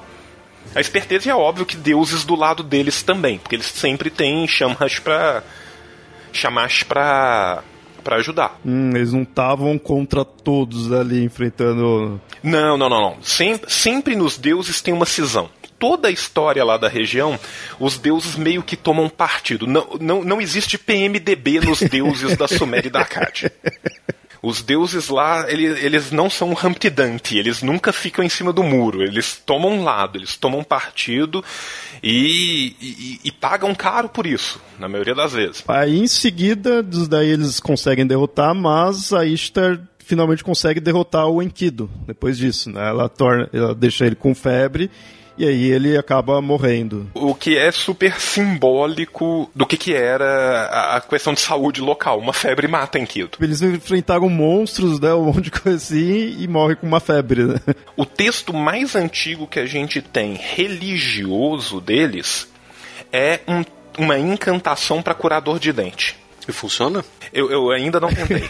porque meus, meus dentes são bons, eu tô, tô guardando para o momento certo. Bom, e aí com a morte do Enkidu, que o Gilgamesh fica ali com o luto, né? E aí que cai a ficha que ele vai morrer também. Vai morrer e também. começa a busca pela imortalidade. E, assim, ele fica completamente louco, ele fica desvairado. O, o luto dele é, é óbvio que nesse tipo de sociedade, o luto é algo muito forte, né? Se a gente for pensar na antiguidade como um todo, a gente pegar sete contra Tebas, for lá na Grécia. Luta é uma coisa muito forte em, em toda a região. A, a, vida humana ela é preciosa, as pessoas, ainda mais os que chegam e vingam até a idade adulta, eles têm toda uma função tal, beleza. Agora, o luto do Gilgamesh, ele é um puta luto louco, assim. Sabe? Tanto que esse luto é usado nos estudos para comprovar que essa relação era algo a mais. Porque assim, o Gilgamesh, ele para de, literalmente de se cuidar. Ele deixa o cabelo crescer, ele fica com roupas rasgadas, ele fica igual um maltrapilho, ele fica louco, ele se escorna na birita, dorme na praça, entendeu? Então assim, Gilgamesh literalmente despiroca.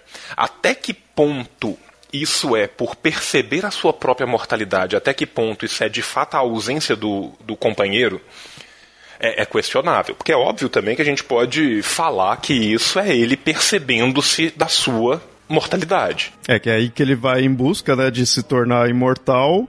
E aí indo atrás, vendo como que vai conseguir isso, quem né, já conseguiu isso, ele encontra o, o Utnapishtim, que era a única pessoa, o único homem ali que era imortal e sendo assim ele era o sobrevivente do dilúvio. Né? Isso é riquíssimo, isso é maravilhoso. Eu eu, eu, eu, sou muito fã do, do menino Utanapistin Ruku. Ruku, que é o último epíteto dele, é o muito distante, porque ele se afasta da humanidade depois que ele se torna imortal. Tá? Então, assim, se você for ler o texto no original, toda vez que eles falam de Utanapistin, eles falam Utanapistin Ruku, que é o muito distante.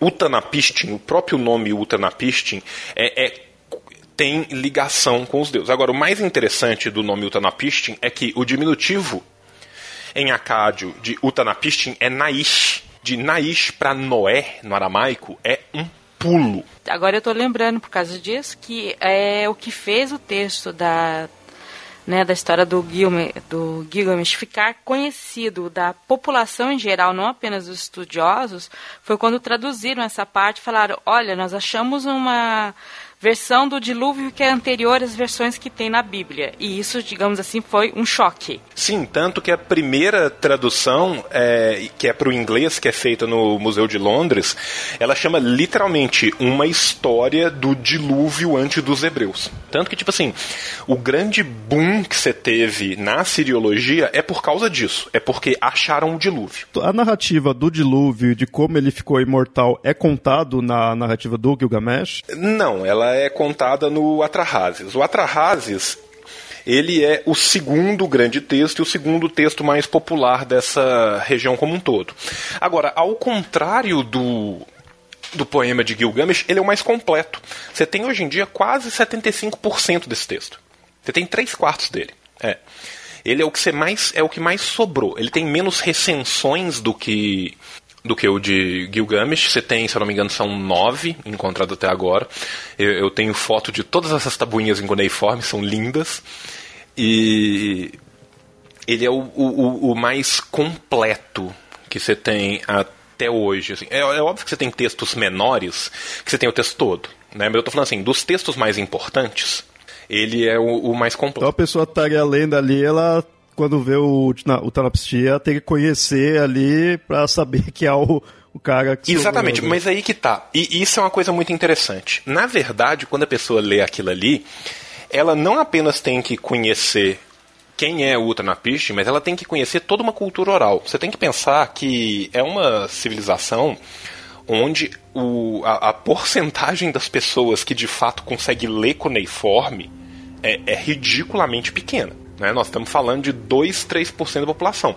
Inclusive, assim, nem os reis, nem boa parte das pessoas que viviam a vida palaciana sabiam ler. Tá? São raras as pessoas que tinham, a, a, que eram letrados.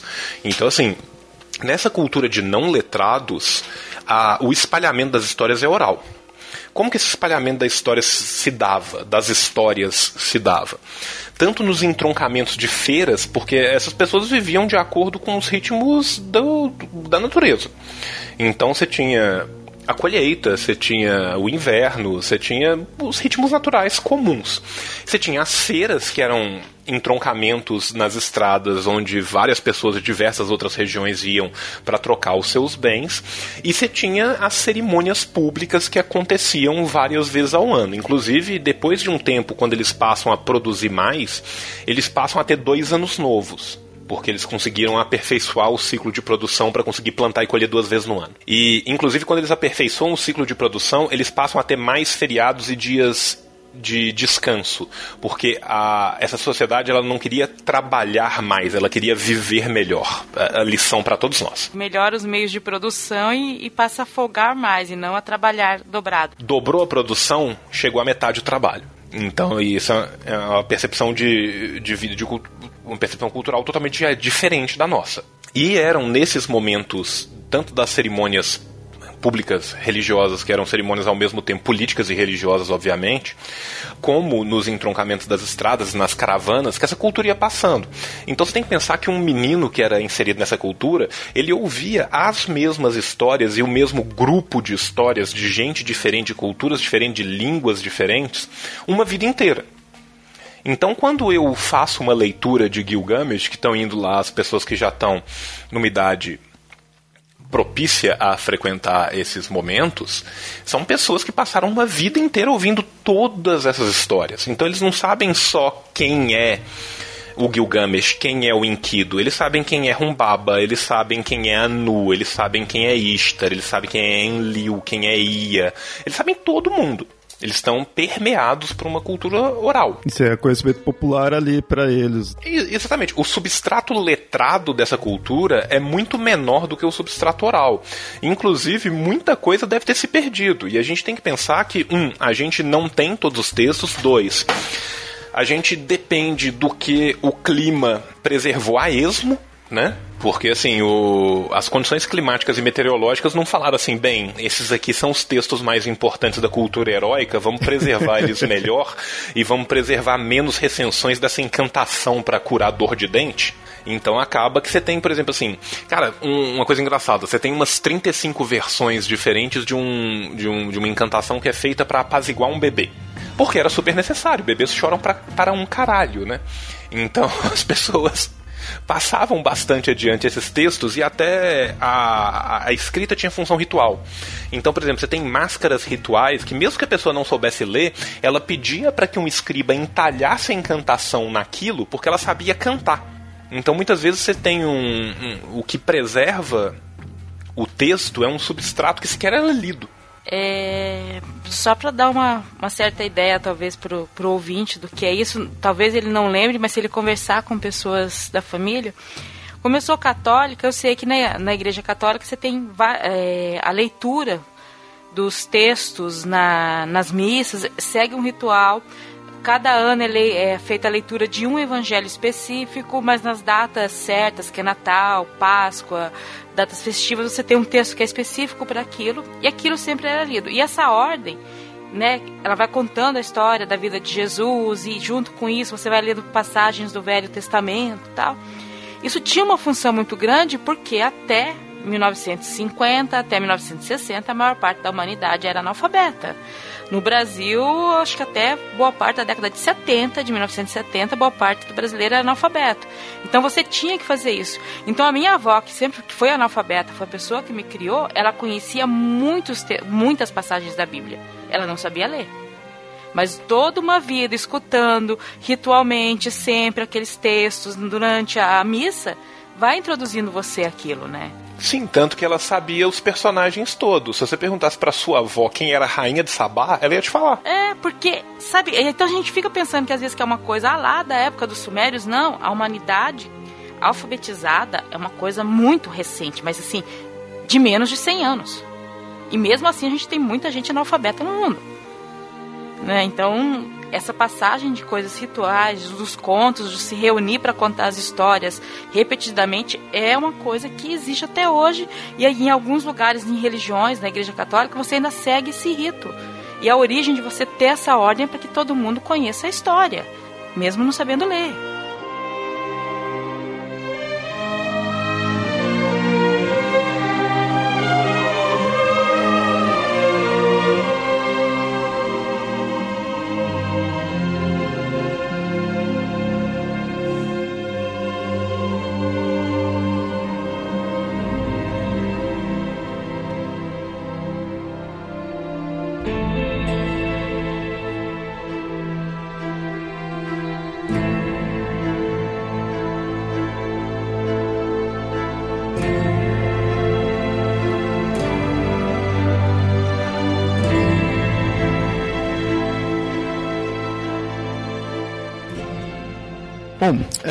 Entrando um pouco no Atrahasas agora, eu queria entender qual que é a relação do Utnapishtim ter se tornado imortal e do dilúvio. O, o Utnapishtim, ele é a pessoa que preserva a humanidade do dilúvio.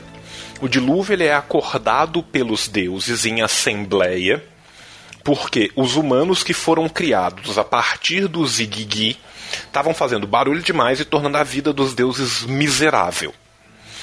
Então, para diminuir a população humana, eles decidem mandar o dilúvio como controle populacional. Preocupado ia que a humanidade como um todo seria varrida, ele decide informar ao Atrahasis, que é o super sábio, que é um epíteto de Ultranapistin Ruku, que depois vira Ruku só depois do dilúvio, até nessa época só Utanapistin, ele decide informar o Utanapistin que vai ocorrer o dilúvio. Porém, ele acordou com os deuses, porque os deuses sabiam que ele era amigo de Utanapistin, do super sábio. Ele acordou com os deuses em assembleia que ele não podia contar para Utanapistin que ia ter um dilúvio. Então ele conta para a parede da casa do Utanapistin. O Ia chega lá na casa dele. Aí o ultrampista, e aí, Ia, beleza? Quer tomar um café? Ele, não, não tem, vou falar nada com você não, hein? Tô falando nada com você não. Nem olha para mim, não vim aqui te ver. Parede, deixa eu te contar uma coisa, vai ter um dilúvio, fudeu parede, você tem que construir um barco. O barco tem que ter tantos centímetros para cá, tanto para lá. Você vai construir ele assim, assim, assado, com a madeira XYZ. Parede, você vai colocar não só a sua família, como você vai colocar os animais também, porque senão eles vão morrer. Parede, na hora que começar a trovejar o vento X é porque o dilúvio está vindo. Parede, você entendeu o que eu te falei, né? Então, parede, já que eu estou falando com você, parede, e jamais com você, Utanapistin, eu vou embora. Então foi assim que, que, que Utanapistin foi admoestado via parede e ele construiu de fato essa nau e colocou os animais lá dentro e colocou sua família. E durante o dilúvio ele navegou por seis dias e seis noites até que essa nau parou no alto de uma montanha. Ela trombou no alto de uma montanha. Na hora que ela trombou, que a chuva já estava, que os relâmpagos, os trovões e o medo causado pelo céu estava diminuindo, ou seja, os deuses já estavam falando: ok, o dilúvio já deu certo, já matamos todo mundo. Ele solta os animais e os animais não regressam. Se eles não regressam, é porque eles acharam algum lugar de pousar. Então aí ele tira a família dele e tal, beleza. E aí depois disso, os deuses meio que põem a mãe na consciência e o Enlil fala: Porra, é. Chutei o balde, né, moçada? Maus aí a humanidade inteira que eu matei, mas que bom que sobrou você e sua família. Transem entre si. Então, assim. é básica, assim, é, é, lógico que eu tô falando de uma forma bem jocosa e brincalhã e tal, mas assim, basicamente você tinha tido essa ideia do controle populacional e você tem um arrependimento a posteriori onde é perdoado por ter informado, vírgula, a parede da existência do dilúvio. Como o Utanapistin ele foi o homem responsável por, entre aspas, salvar a humanidade, a ele é concedido, a ele a sua mulher é concedido o dom da imortalidade. Só que esse dom é uma puta faca de dois gumes, que ele vai ver os filhos morrer, ele vai ver todo mundo que ele conhecia, não existia mais e tal. Então, assim, os filhos deles vão continuar na humanidade e ele vai se afastar. E aí ele vai para um lugar que é basicamente um não lugar. Ele vai viver num lugar muito longe, tanto que ele passa a ganhar o epíteto de Ruku, ou muito distante quão distante? Distante o bastante que ninguém da humanidade jamais o verá novamente. Então é como se o eremitério dele fosse num local aonde mortais não conseguissem atingir.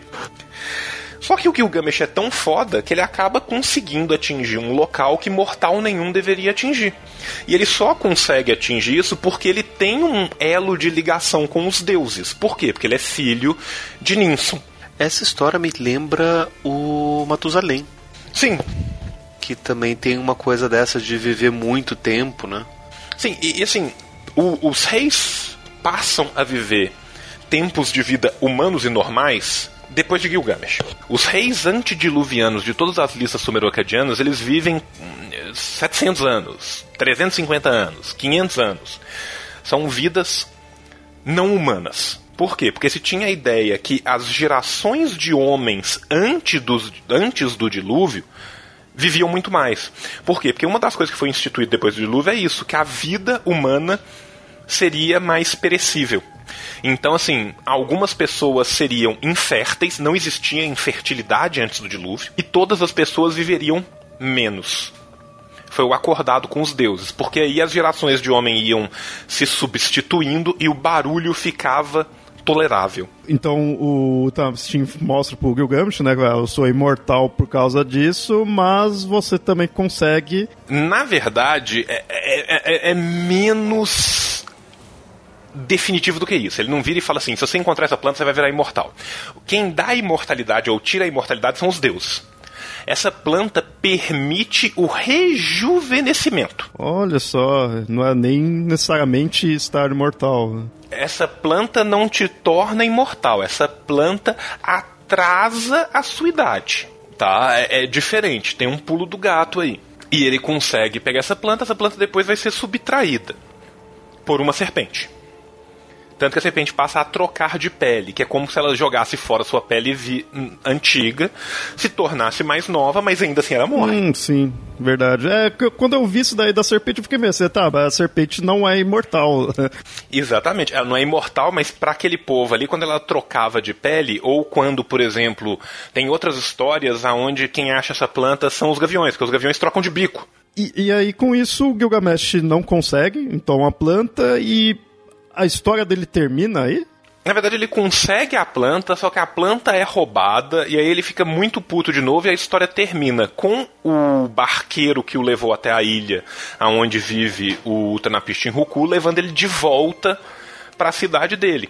E aí a história termina no standard babilônico com as exatas mesmas frases do do começo, que é o que em alemão eles chamam de Ringkomposition, que é composição em anel, que é uma coisa muito usada lá. Por quê?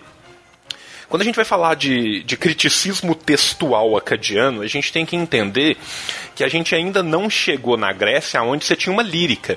Então, assim, você não tem uma métrica definida, sabe? Você não tem um, você não tem o verso jâmbico, o verso iônico, o, as estrofes definidas e tal, mas você tem várias outras coisas que são usadas ao longo da, da urdidura do texto para tornar aquele texto ritmado e de fácil apresentação, principalmente em cerimônias públicas. Porque você tem que pensar que 12 tabuinhas é um caralhaço de texto, é longo a apresentação desse texto. Então esse texto era apresentado publicamente, isso era uma coisa que durava assim, horas ou um dia inteiro. Então você tem várias coisas, por exemplo, assim, você tem, às vezes algumas consoantes vão se repetindo, você tem aliterações, você tem algumas consoantes que vão se repetindo, você tem estrofes que se repetem de X em X estrofes, que te levam de volta aquele ritmo. Então assim, você tem várias figuras que marcam o ritmo, você tem essa composição em anel que às vezes acontece dentro e fora. Você tem uma coisa que a gente chama quase de composição em, árvore, que ela vai indo da base mais larga até o ponto, depois do ponto até a base de novo. Então, assim, você tem uma história que vai sendo contada até um ponto e depois ela meio que volta para trás e, e, é como se fosse a mesma história de cabeça para baixo. Você tem esse tipo de. Você tem algumas figuras que são usadas dentro do texto para dar ritmo, para dar métrica, para dar intuação e poesia, para dar prosódia pro texto. Bom, e, e aí nessa história do Gilgamesh, então acaba com ele não consegue, né? Tá com essa com a juventude, né? Não, e, e, e quase que ele voltando pra, pra Uruk é ele voltando sabendo que um dia ele vai morrer. É a aceitação. Daí ele teria parado de se tornar um tirano, ele teria ficado mais brando? Em tese, sim. Se você for pegar o ciclo sumério, as coisas que não foram usadas no ciclo sumério mostram que ele ainda guerreava, que ele ludibriava as pessoas os inimigos dele e tal, mas em tese ele ficou um rei mais sábio. É, é aquela coisa, se fosse grego, seria o caminho dele para sair da Ribres e virar um Basileus. Tá? Então é, é quase que isso. Isso conta mais assim da juventude dele até a sua vida adulta. Assim, adulta no sentido de, tipo, da sua experiência, e da sua ele sabedoria. Se tornar um rei mais sábio, quer dizer que ele pode ser um rei mais sábio para quem vive na cidade que ele administra. Se ele guerreia com os outros, aí já é outro papo, né? Principalmente, assim, ele era vida louca. Ele arranjava briga, ele quebrava as coisas, ele comia todo mundo. Então, assim, então, por exemplo, assim, ele entrava no, na câmara nupcial das pessoas, porque ele podia, porque ele era o rei. Ele, ele fazia de tudo um pouco, de tudo um muito, né? Então, assim, é, é, essa é a história de, de, de Fábio Assunção buscando a redenção aos 50. Então. Oh, uma coisa que eu acho interessante é que o que é mais marcante ali de que chama a atenção das pessoas é essa parte ali do dilúvio, né? Porque aí fazem a relação com, com Noé, tudo é meio polêmico, digamos assim. Mas é interessante você ver que nem a questão da, da serpente também tá pondo ali algo que você encontra no, na parte bíblica ali de ter uma relação da serpente ter tipo meio que causado não vou dizer tipo a desgraça, né? Mas ele quis a juventude ali e não conseguiu a serpente que ludibriou, né? Que pegou e. Assim, ser ludibriado pela serpente, ser ludibriado por uma serpente, é algo comum até em outras histórias da região. Tá? Isso é um mote comum da literatura, entre aspas, de, do ramo semítico. Então isso é uma coisa que perpassa não somente a ideia da, de, desse caso assim com a serpente de Adão e Eva, né? Mas assim, essa ideia de que a serpente às vezes ludibria, e isso tem várias outras histórias do ramo semítico como um todo. Então, assim, isso já é um lugar comum. A gente tem que pensar que quem vai depois escrever a Bíblia está bebendo das mesmas fontes de história oral que estão perpassando aquilo ali há milênios. Se você for ver no relato sumeriano, no relato sumério, desculpa, o nome de Utnapishtim é Zilsudra. Zilsudra, Utnapishtim e Noé são basicamente os respectivos heróis da Suméria, da Acádia e da Bíblia no que tange a, a lenda do dilúvio. Então eles todos bebem de uma mesma fonte comum. Tanto que no relato sumério, que é anterior ainda, que você tem lá no Gênesis de Enkidu, de Eridu, e um pedaço dele, se eu não me engano, ainda está na, na lista de recensão de Churupak, você já tem a mesma figura do super sábio no nome de Zilsudra, que depois é reescrito com o nome de Ultranapishtim e é feito no Atrahasis. A própria descrição do Enkidu e do Humbaba tem gente que liga também à descrição da loucura bíblica do Nebuchadnezzar, tá, em Daniel. Outra relação que eu encontrei alguns pontos mostrando era o fato do nascimento do Enkidu, dele ter também sido criado do barro. Como é que funciona? Na, na, na história, o Enkidu ele é jogado do céu no na estepe, no barro entendeu? Então é, ele é como se ele fosse matéria celeste, ou seja, vindo dos deuses, misturado com barro, que é o que foi misturado no sangue dos Igigu para criar o homem. Então é quase como se fosse uma criação de um novo tipo de ser, entende? Peraí, os humanos foram criados na mistura de sangue de deuses com barros, é isso? Uhum. Exatamente. Os humanos são criados da seguinte forma: os Anunnaki criam os Igigu para poder parar de trabalhar. Os Igigu não querem trabalhar. Os Igigi, no caso, não querem trabalhar. E aí eles pedem para os Anunnaki criarem outros seres para que eles possam parar de trabalhar. E aí os Anunnakis oferecem para eles falam, vamos fazer o seguinte então. A gente sacrifica um dos seus e mistura o sangue dele com barro para criar uma nova raça que vai trabalhar. Esses são os humanos. A criação de Enkidu, Enkidu é lançado dos céus no barro. Então ele é aquela matéria celeste como se fosse um meteoro que rolasse no barro e saísse o Enkidu. É um ser vindo ali do, do céu, sendo que os deuses ali é chamado de Anunnaki. É daí que vem as teorias que é tudo alienígena. É bem por aí mesmo, sabe? Assim, não é um um, um, um, exagero, mas assim, o que acontece é a forma como eles eles criam. É interessante que essa história me lembra muito a história que Platão conta do da criação da, da alma humana. A alma também foi criada como uma mistura do da matéria divina com a matéria terrena. Né? O, demiurgo para criar, ter esse ser que conseguisse é, estar nos, nos dois lados, né? No, no, lado dos deuses e no lado da, da, da, da criação. Vou, vou, vou, dar um dado que, é, que muita gente não sabe, que para muitos é surpreendente, para a gente que é, que é seriólogo é menos, mas assim, pra você ter uma ideia, uma das últimas inscrições que são achadas em cuneiforme, elas são achadas a 60 quilômetros de Atenas. Tá? Então, assim, tiveram várias guerras né, entre os povos do, do Oriente e, e a Hélade como um todo, e você tem permeação da cultura. Tá? Então, assim, em Exildo também tem muita coisa do, do dos trabalhos de da Casa Pandora, o Caralho 4, que também é muito parecido com mitos ali da Mesopotâmia. Então, existe uma permeação dessas, dessas culturas orais. Ainda mais quando você pensa em Magna Grécia como um todo, você vai lá para Lídia, para tal, você, você tá do lado, né? Essa cultura, com, com muitas mudanças, ela vai até os assírios. Por mais que a língua o cuneiforme caia em desuso como língua franca, como língua diplomática por volta do século VIII, lá por volta do século VIII é que os gregos estavam começando a recuperar a escrita. Então eles vão escrever mesmo no século VII, mas já existem teorias que falam que no século VIII você já tem um, um, um começo de volta escrita na Grécia. E além disso, você vai ter todas as guerras entre esses povos, né? Depois, durante a fase áurea de Atenas. Então, assim, século VI, século V, que você vai ter permeação dessas culturas. Então, assim, na, é, é, existem vários autores que trabalham hoje em dia com as influências orientais da cultura grega. E, e de fato elas existem, assim. Eu, eu, quero só acrescentar que é interessante ver toda essa explicação, que a primeira vez que eu tive contato com Gilgamesh, essa história ela não é contada pra gente, né? Ela não é divulgada, né? É, ela ganha, né, como a Neuda falou, ela só ganha um pouco mais de, de popularidade quando se, se, se, diz que em Gilgamesh você tem o um relato do dilúvio anterior ao, ao dilúvio da, da, de Noé.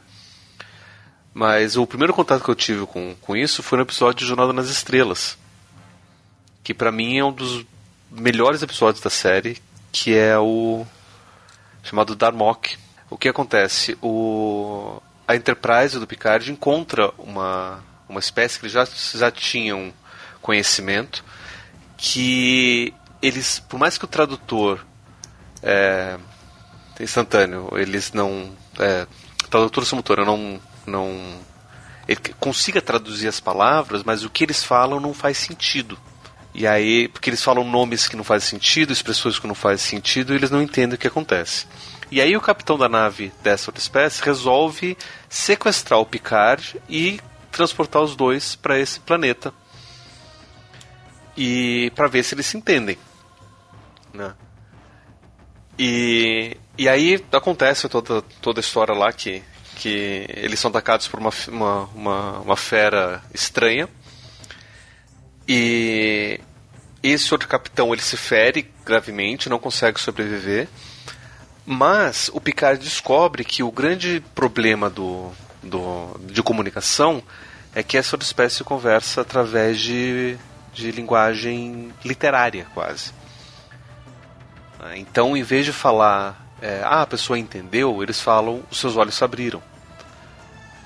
É, e aí eles têm toda uma história, tem toda uma, uma mitologia que acaba sendo utilizada na hora de, de de poder conversar. Então Darmok é um personagem e daí que usa-se como metáfora, né, para a situação que acontece.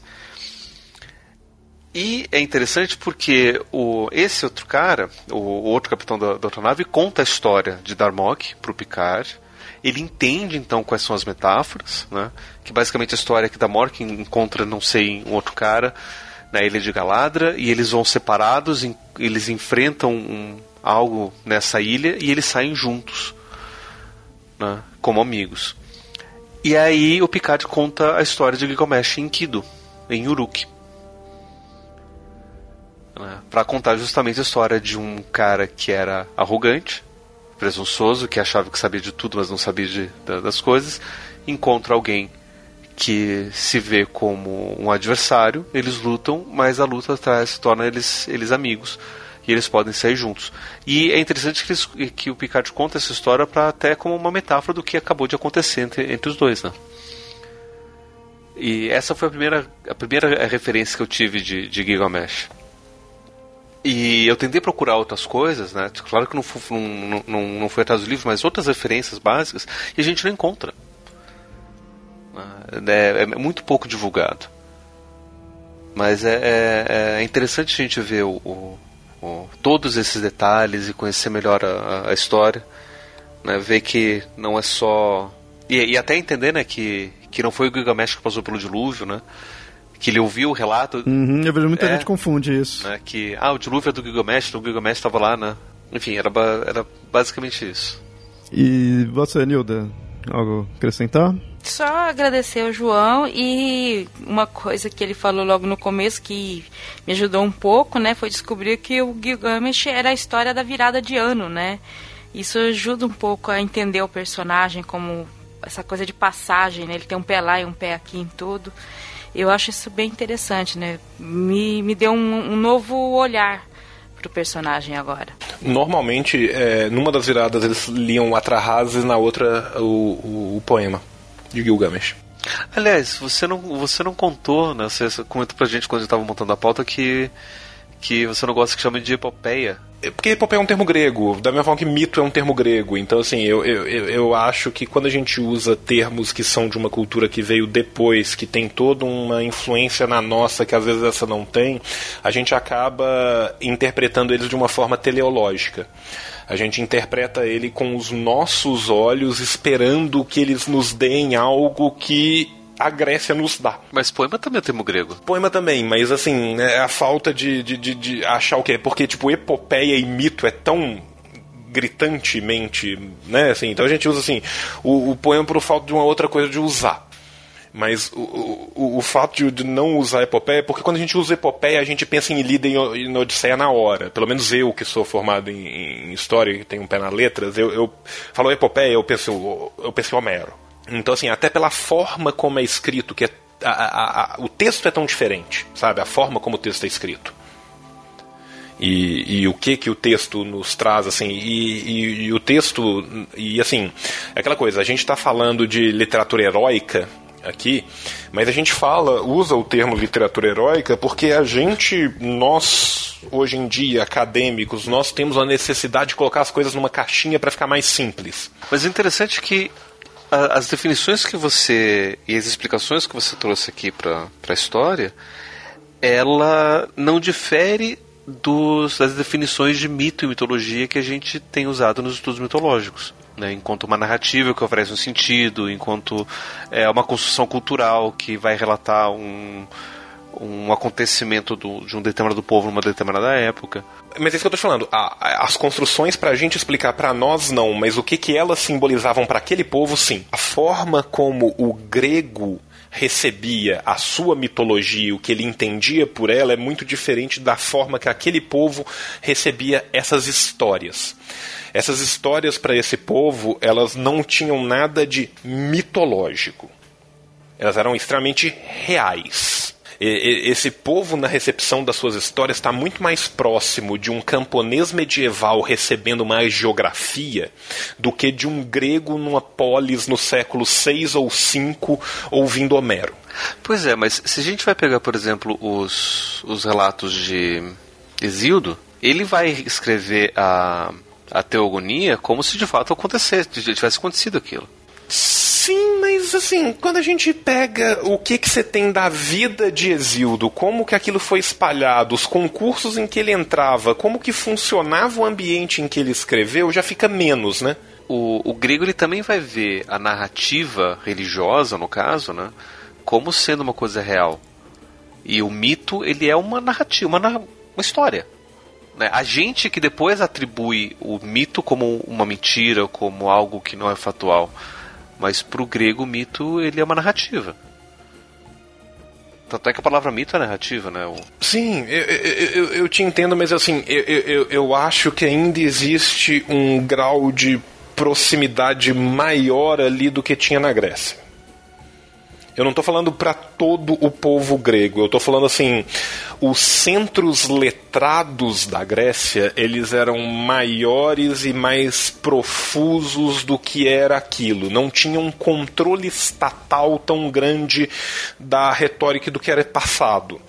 A, a, a a, a, Grécia durante muito tempo ela não vai ter na figura do seu rei ou do seu chefe de estado a potência que aqueles chefes estatais das cidades-estados antigas da Mesopotâmia vão ter. O citadino da Mesopotâmia é menos citadino e o camponês deles é mais camponês do que o grego. É porque assim, a, a, a minha colocação é só é, pensando no hoje. Né, no sentido que hoje a gente pode atribuir para isso. Ah, não, sim, no sentido que a gente hoje pode atribuir, sim. Eu falo assim, nós, ah, muitas vezes o pessoal que trabalha com a cirologia às vezes não usa o termo para não confundir, às vezes, com o ambiente mental, com o ethos mental que você tem no, na Grécia que é diferente. A, até pela, pe, pelo espalhamento e pela forma de espalhar. O simples fato dos gregos conseguirem escrever livros maiores e transportar os seus livros com mais facilidade já faz uma diferença gigantesca o, o, meio material, às vezes, ele é, é, extremamente preponderante, assim. Mas hoje em dia não teria problema a gente chamar de, de, de mito de Gilgamesh. Não, não, não. Isso aí é, é mais uma tecnicalidade, assim. Então eu só aproveitei para falar porque nós estamos dentro de um ambiente em que as pessoas vão achar interessante e vão querer entender por quê. Então, assim. Mas não, não acho que seja nenhum pecado, você entende? Mas às vezes, assim, eu acho que o pior disso tudo é essa teleologia, que as pessoas às vezes esperam o que elas já viram lá da frente. E elas esquecem que isso foi escrito 12 séculos antes de Homero se você for pensar a versão do século XVIII, se você for pensar na versão da, da Suméria, foi escrito basicamente 18 séculos antes. Acho interessante, então, que é o que a gente acabou fazendo aqui, já indo para minhas considerações, que é de situar é, tanto local quanto temporalmente como era ali a civilização em si, dessa questão da, das tábuas, né, do, do quanto que daria para escrever ou não, porque aí o ouvinte vai entender, de fato, ah, é mito, mas ali era de tal forma, né? Você consegue perceber que aquilo lá não é Grécia. E o porquê que não é Grécia, por que é tão diferente. Só, só uma última coisa que eu, que eu lembrei. Tem uma estudiosa chama Esther Hamori. Ela tem um livro que chama Ecos de Gilgamesh. É... Ecos de Gilgamesh Putz, eu esqueci o nome do livro todo. Ex de Gilgamesh em alguma coisa. Que ela lembra que, tipo assim, que por ser essa cultura oral, tem muita coisa que não está escrito no mito, mas que se pressupõe no mito que você saiba, igual eu falei. E uma das coisas é que eles citam Ninti, a, a deusa, que era a deusa suméria da vida, e ela foi criada da costela de Enki para recuperar ele. Tá? Então, assim, tem todo um paralelo com, com, com o livro do Gênesis, né? Da, da criação de Eva. E também tem a, a, a, ideia que, que a César trabalha que Esaú e Jacó teriam um paralelo em Gilgamesh e Enkidu, da briga de Gilgamesh e Enkidu e a briga de, de Esaú e Jacó. Bom, João, brigadão aí por ter aceito o convite. Foi, foi legal porque, que nem eu tinha falado agora há pouco, é, eu sempre ficava, é, a gente situou, né, o ouvinte como que era de fato a época e o local para mostrar a, a, narrativa do Gilgamesh, porque assim, eu sempre quis fazer um episódio aí do Gilgamesh, eu achava sempre um personagem interessante, mas eu sempre ficava meio assim, porra, tá, a, a, a história é interessante, mas será que segura um episódio, só a história em si? Vai chegar na parte do, do dilúvio, vai ser legal conversar, né, por a relação com Noé, beleza, mas tá, a narrativa sempre se encontra só isso daqui em si. E aí eu achei interessante você ter posto todo o contexto aí da, da língua, tudo as, as diferenças né, em si que tem da, da, da narrativa em si, as, as versões alternativas, né? Então acrescentou bastante aí. Então, brigadão. Pode fazer suas considerações aí, jabá. Tô, tô à disposição, prazer foi meu de, de fato, reitero, foi, foi uma honra para mim, fico super feliz de falar. É, eu falo demais, vocês desculpem eu falar por milênios a, a fio. E só uma coisa que eu não falei, qual que era o nomezinho da, das histórias nos seus originais, que a gente fala, né? O, a, o épico, a, o poema, a epopeia, o mito de Gilgamesh.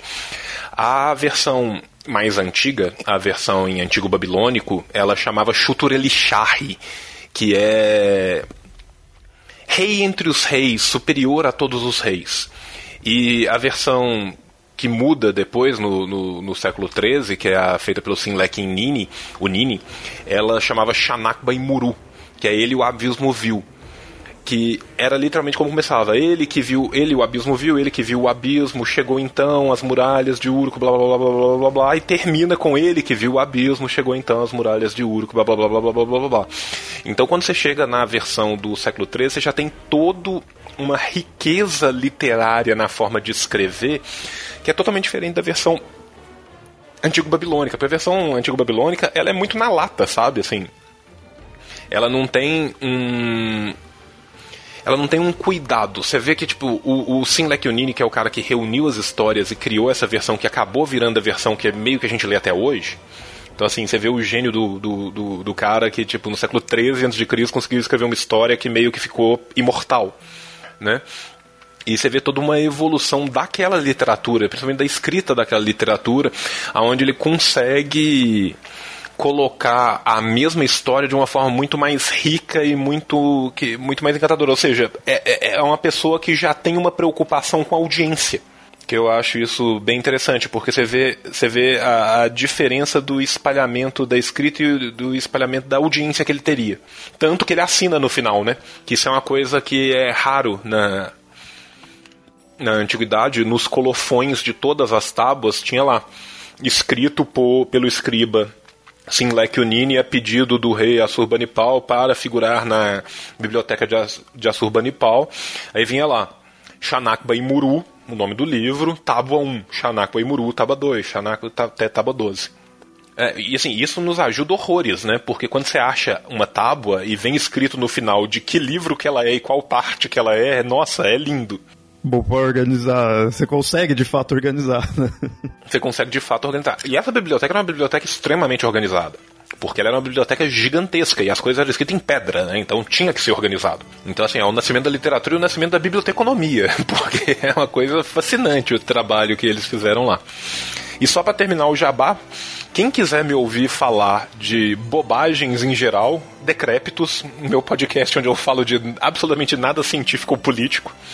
Quem quiser me ouvir falar de esquerdices em geral, Revolution, que é o podcast aonde eu e vários outros marxistas leninistas ligamos nossa petralhadora de esquerdismos para falar sobre sobre política e quem quiser me ouvir falar dos temas mais diversos e bizarros possíveis de normalmente política nacional, relações internacionais, até criação de países imaginários, sim, e mexe eu tô lá no Anticast. Verdade, temos um nobre agora que participa do o Mizanzuquistão, né? Sim, o Mizanzuquistão, eu sou inclusive o, o chanceler de Mizanzuquistão, então. Verdade. é, muito bom, muito bom. Obrigadão, obrigadão. Não, obrigado eu.